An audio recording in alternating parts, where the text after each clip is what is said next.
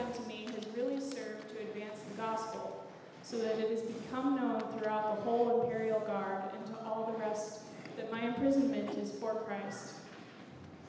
And most of the brothers, having become confident in the Lord by my imprisonment, are much more bold to speak the word without fear. Some indeed preach Christ from envy and rivalry, but others from goodwill. The latter do it out of love, knowing that I am put here for the defense of the gospel.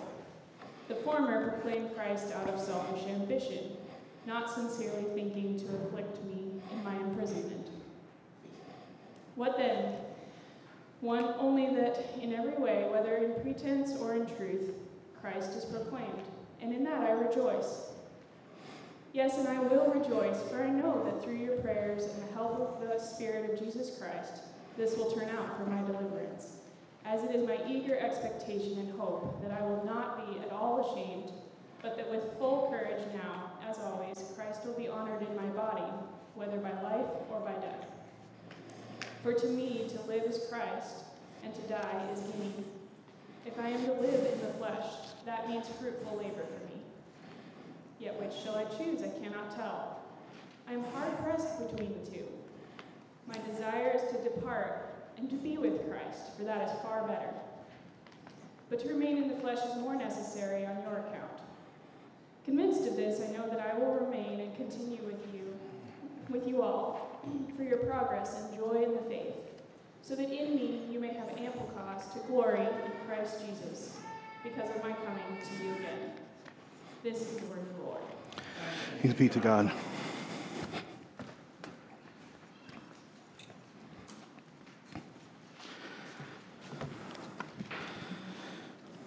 Thank you, Anne, and thank you all for being here this morning again. If this is your first time here, I'd be delighted to meet you after the service. My name is Gray, and if it's your first time here, it's intimidating to come into a new space, but I hope that you are warmly welcome this morning. We are studying the book of Philippians together. This is our second week in the series. Paul's letter to the Philippians is his gentlest, his most encouraging, his most one-liner heavy book or letter that he wrote. And so there's so many good things in the book of Philippians, so many encouraging things. And what we want to look at today is Paul's freedom with which he approached the Christian life. There's so many themes in the number of verses that we read today, but what I want to pick up on is this theme of his freedom that he has in Christ, and I hope that it's an encouragement to us. Let's pray before we dive in, ask for God's help.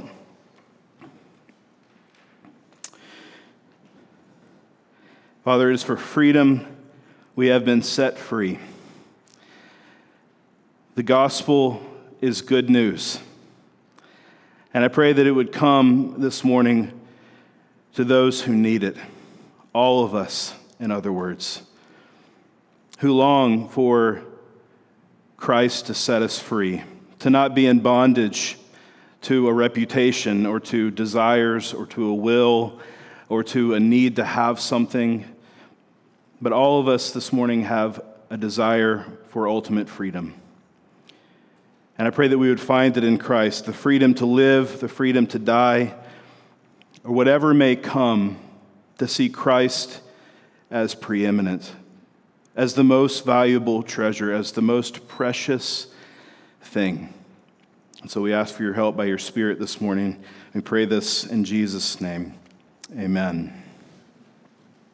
I've talked about this movie before, but it bears repeating. The movie is Stranger Than Fiction, and it's kind of a silly movie. It stars Will Ferrell, and you know, there's lots of laughing moments, but I think it's more profound than people give it credit for. So if you haven't seen the movie, Will Ferrell plays the character Harold Crick, and Harold is caught in a life of bondage to his own need to control.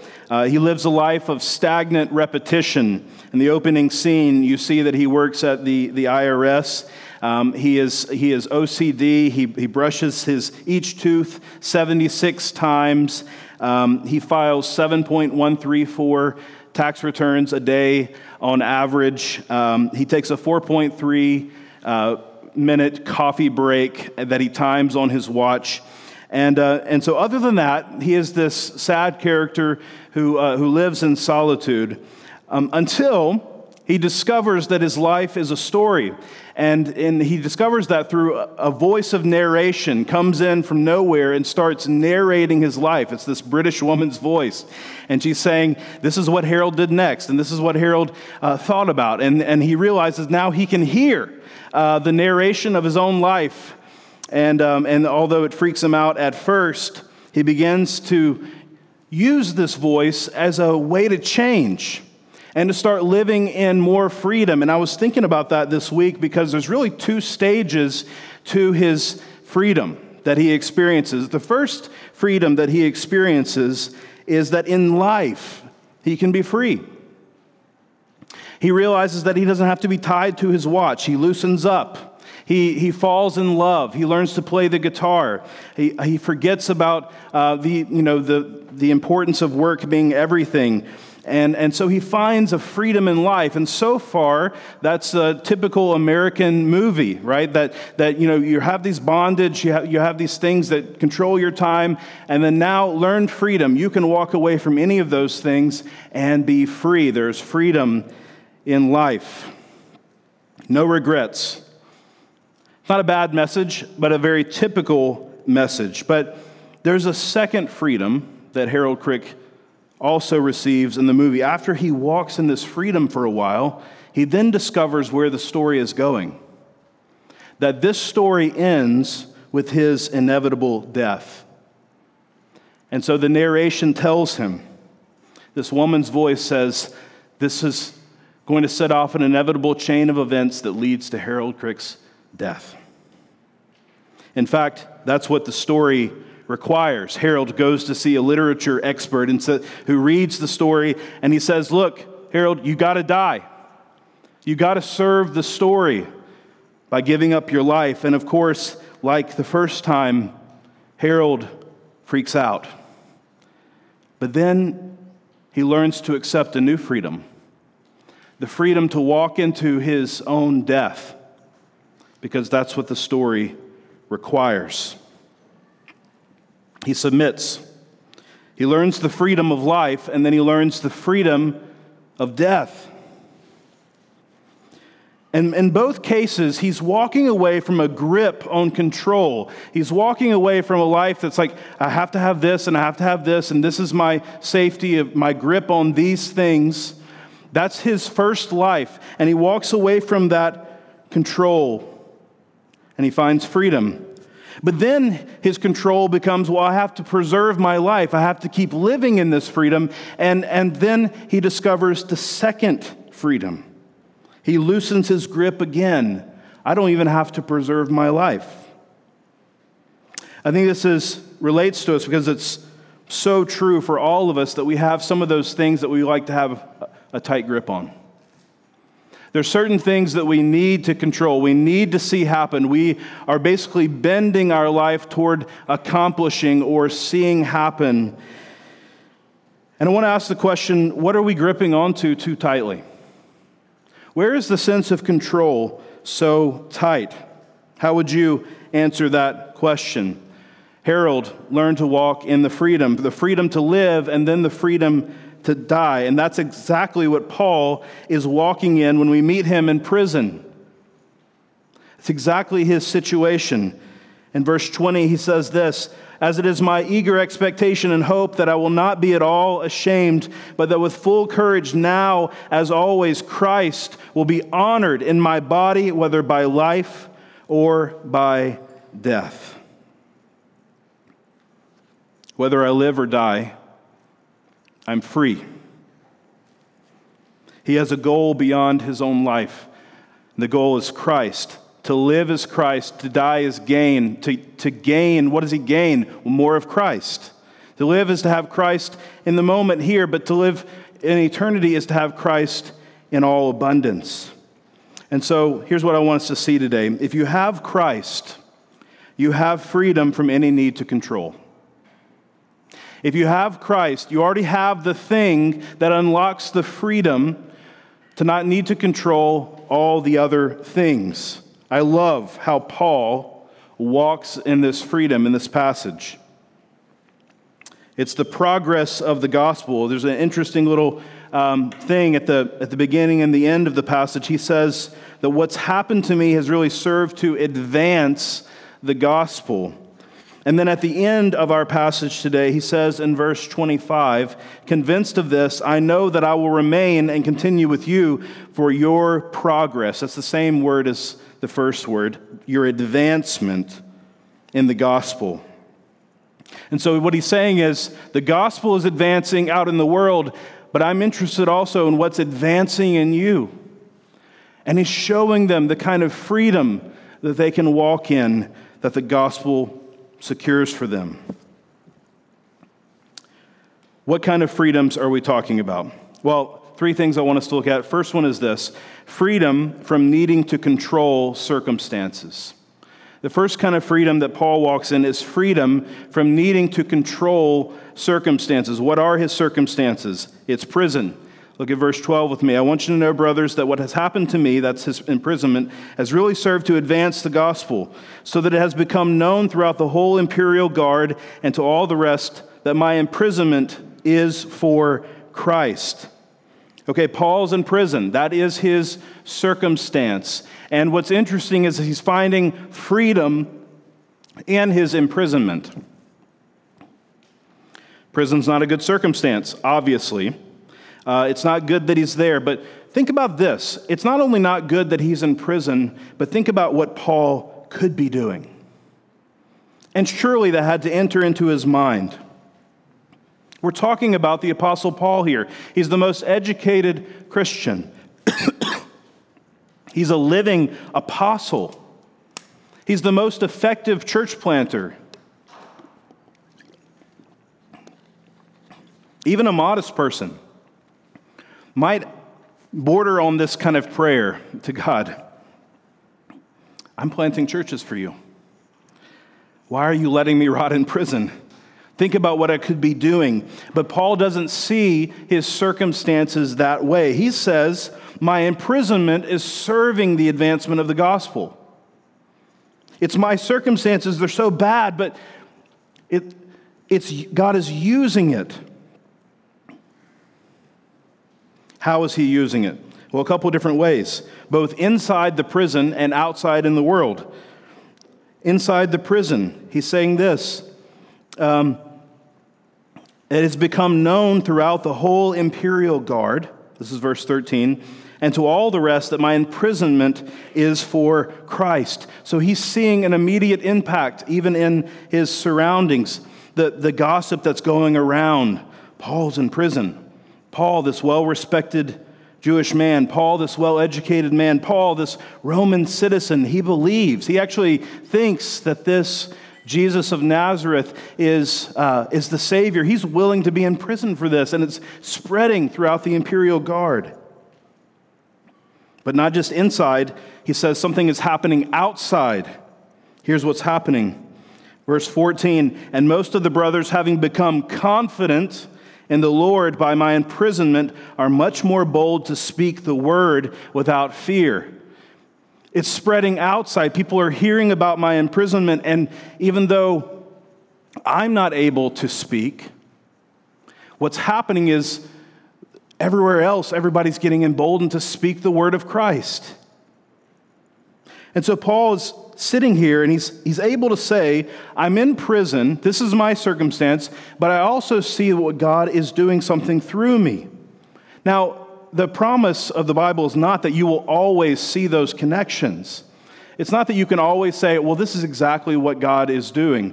Paul was able to speculate.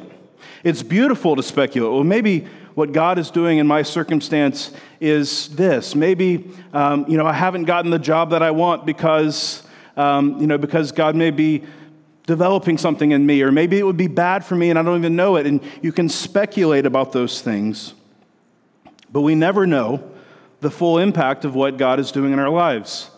And Paul never even knew, even though he speculates, maybe this is what God's doing.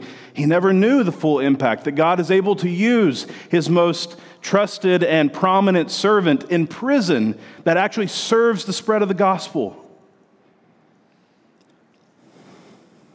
Can you sit with this freedom? Whatever circumstance you're in, it doesn't matter how messed up it is. If you have Christ, you don't need to control the outcome of that circumstance. God is doing something. He's doing something in you. He's doing something around you. He's doing something through you. He's doing something despite you. But it's all for Him. Our circumstances are under God's control, and we can walk in the freedom. Paul said, look, I want the gospel to spread, but it seems like it's spreading even though I'm in prison. So he had freedom from needing to control his circumstances. The second freedom is this. Freedom from needing to control the narrative. Now, this is the most surprising freedom. If you study the Apostle Paul, this section is somewhat baffling, because there's a narrative going on that Paul is not in control of, and he seems totally chill about it. Here's what's happening. The gospel is going forward, and people are becoming so bold. This Christian faith is spreading so much that people are starting to notice, and there's these enemies of Paul, and they are also taking note, and they are beginning to fight back. Look at verse 15. Some indeed preach Christ from envy and rivalry, but others from goodwill. The latter do it out of love, knowing that I'm put here for the defense of the gospel. The former proclaim Christ out of selfish ambition, not sincerely, but thinking to afflict me in my imprisonment. What then? Only in that every way, whether in pretense or in truth, Christ is proclaimed, and in that I rejoice. You see the circumstance here, the situation, the narrative. He says, some are preaching Christ out of goodwill, and they're taking up the mantle. They see that I'm in prison. That's certainly happening. But there's this other group that are pressing an advantage. And they see that I'm in prison, and they want to use that opportunity to try to deviously hurt the movement. And the surprising thing is that Paul seems totally chill about this. In fact, he's rejoicing. What does he mean that some are doing this out of selfish ambition in order to afflict him in prison? We really don't know, but we can speculate. Perhaps some are making the movement a little bigger so that others will take notice of it, and then the crushing will be greater, not unlike how in our day sometimes political parties will hype up a candidate on the other side of the row, so to speak, in a primary, so that they can then crush them in a general election. This happens all the time. So for a time, they're helping the opponent, but then they crush them later. That's the idea, perhaps, here. Perhaps that's what's going on, is that there are those who are preaching Christ, and they're trying to get the powers that be to take note of it. Or perhaps they're just irritating Paul because he knows, and they know that he knows that they're devious, and yet they keep doing this. We don't know how it's hurting Paul necessarily. But how is it that he is rejoicing in this? How is it that he's rejoicing? Well, a couple of caveats before we answer that question. The first one is this. Paul is not saying that it's morally okay to preach Christ out of selfish ambition, rivalry, deceit. He's not saying that he's okay with them doing that. In fact, the words that are used here are used elsewhere by Paul himself to talk about false teachers.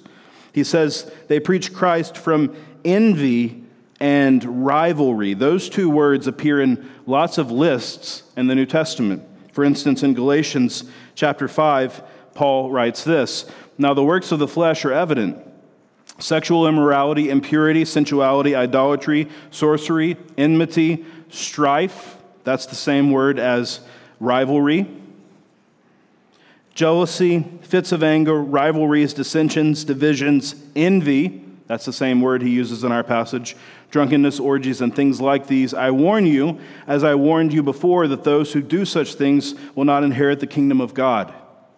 Paul is not giving a moral pass to those who preach out of envy or strife.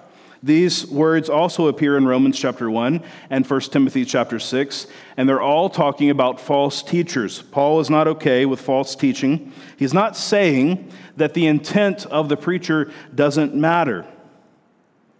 He's also not saying that the content of the gospel doesn't matter. If they were getting the gospel wrong, these enemies, then Paul would have no reason to not fight them publicly, as he often does. Also in the book of Galatians, when he fights those who say you have to be circumcised in order to be a Christian, he fights that because it's in opposition to the gospel content.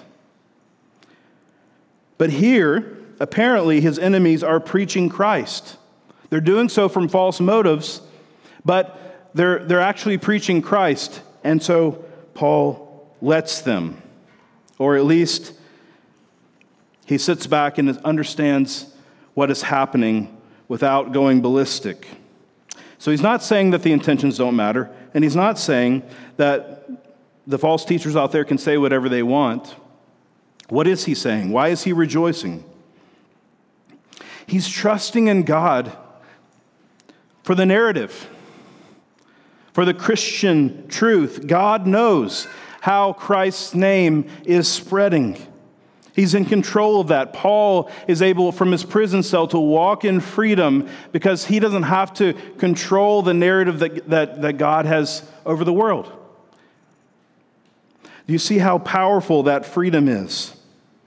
Once we have Christ, we don't have to control the narrative.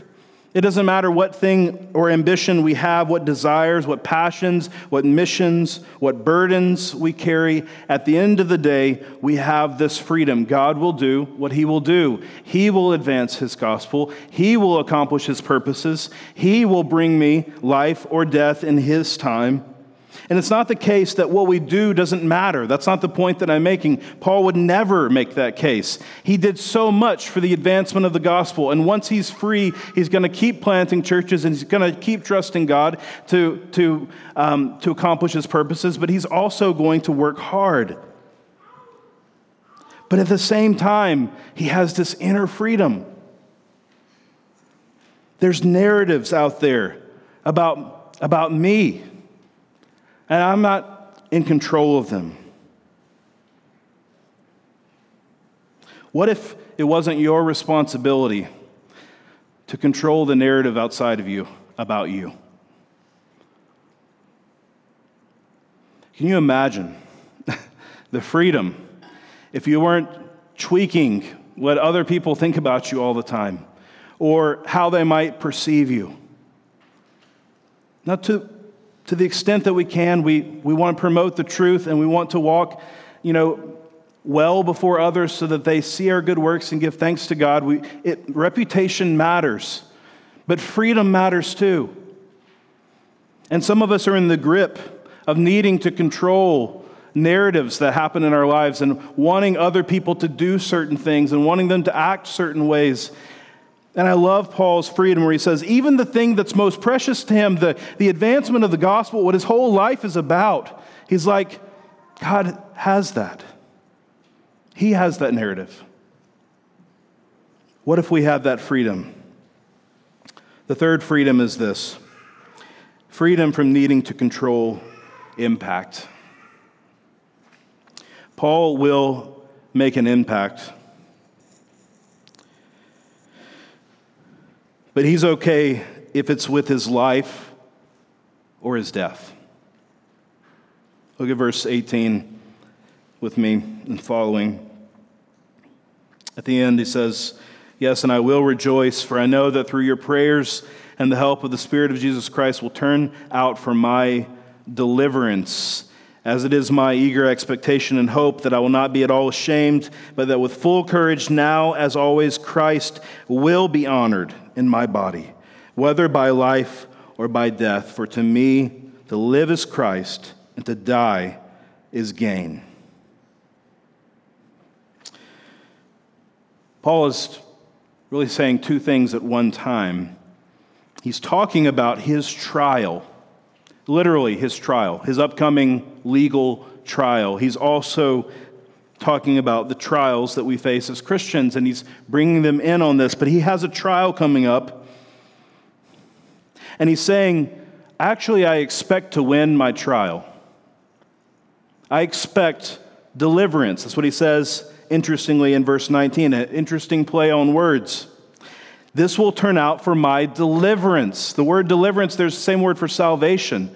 This will turn out for my salvation. And what he means in a double sense, right, is I could be delivered from the authorities, or I could be delivered from this world and killed. Both turn out for my salvation. But he says, I expect that I will be delivered from this. I will win the trial.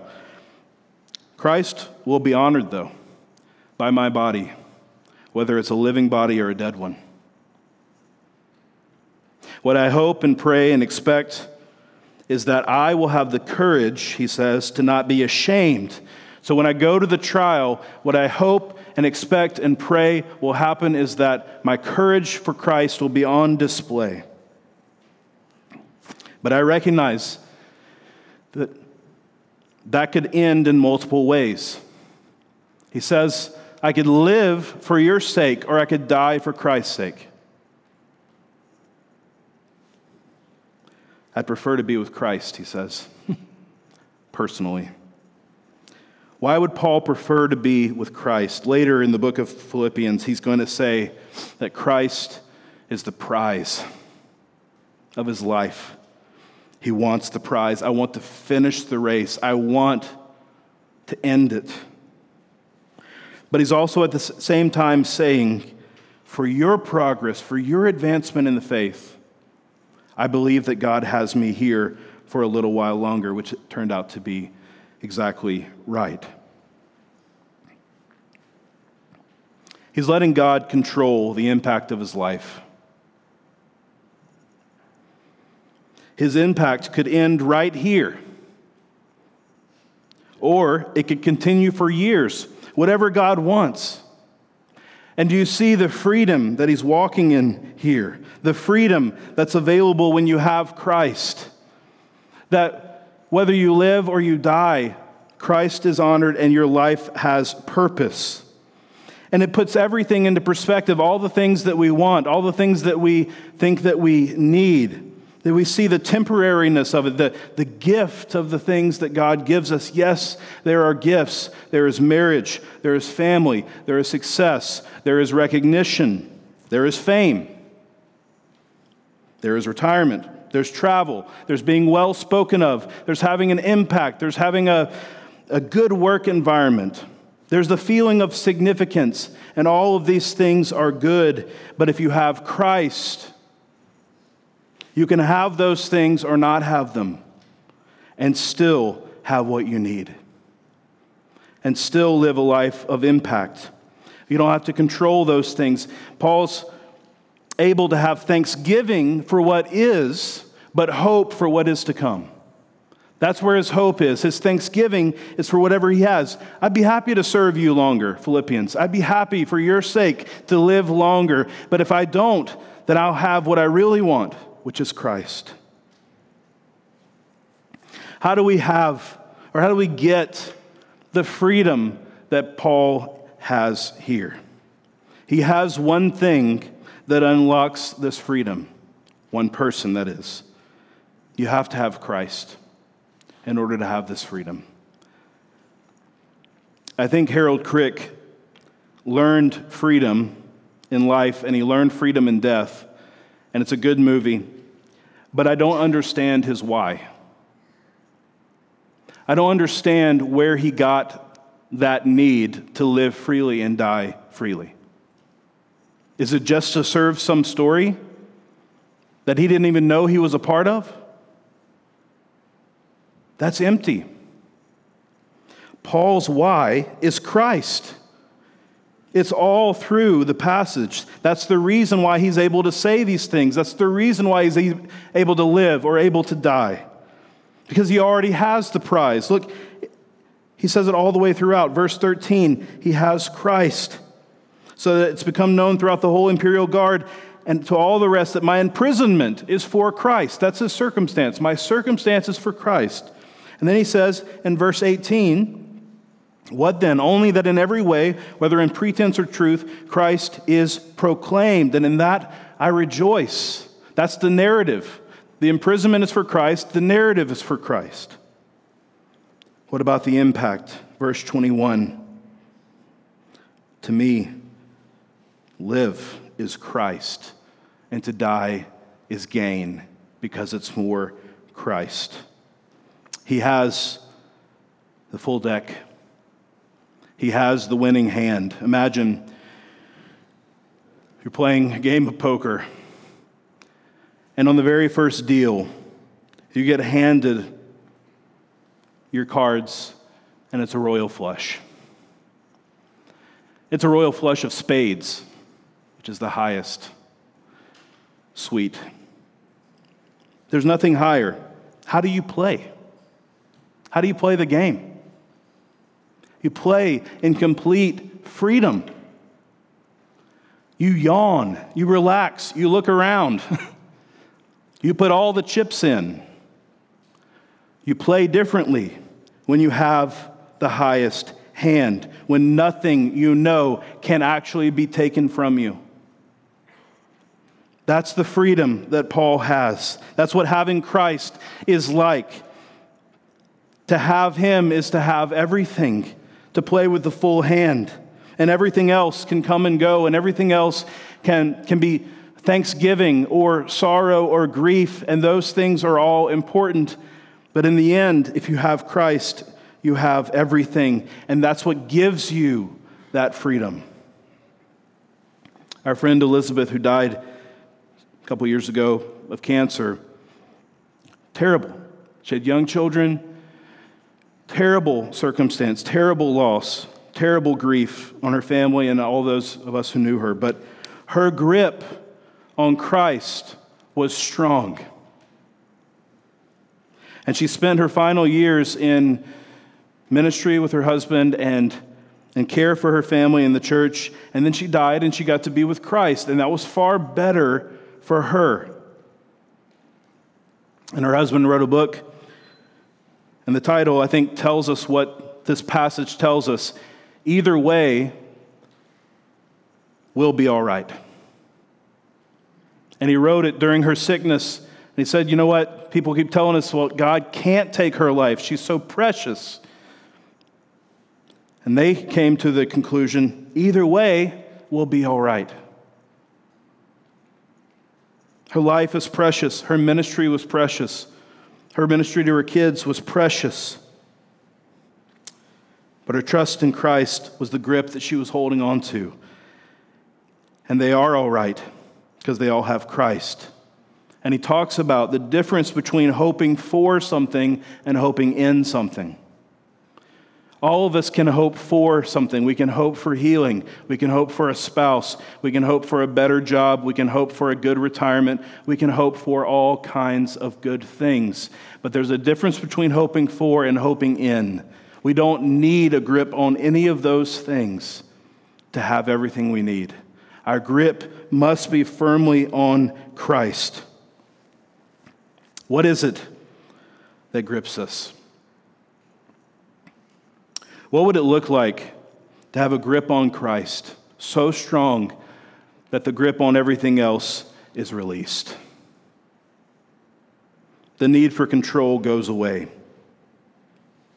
We get to that question for ourselves by asking ourselves this. What is it that I have to have that isn't Christ?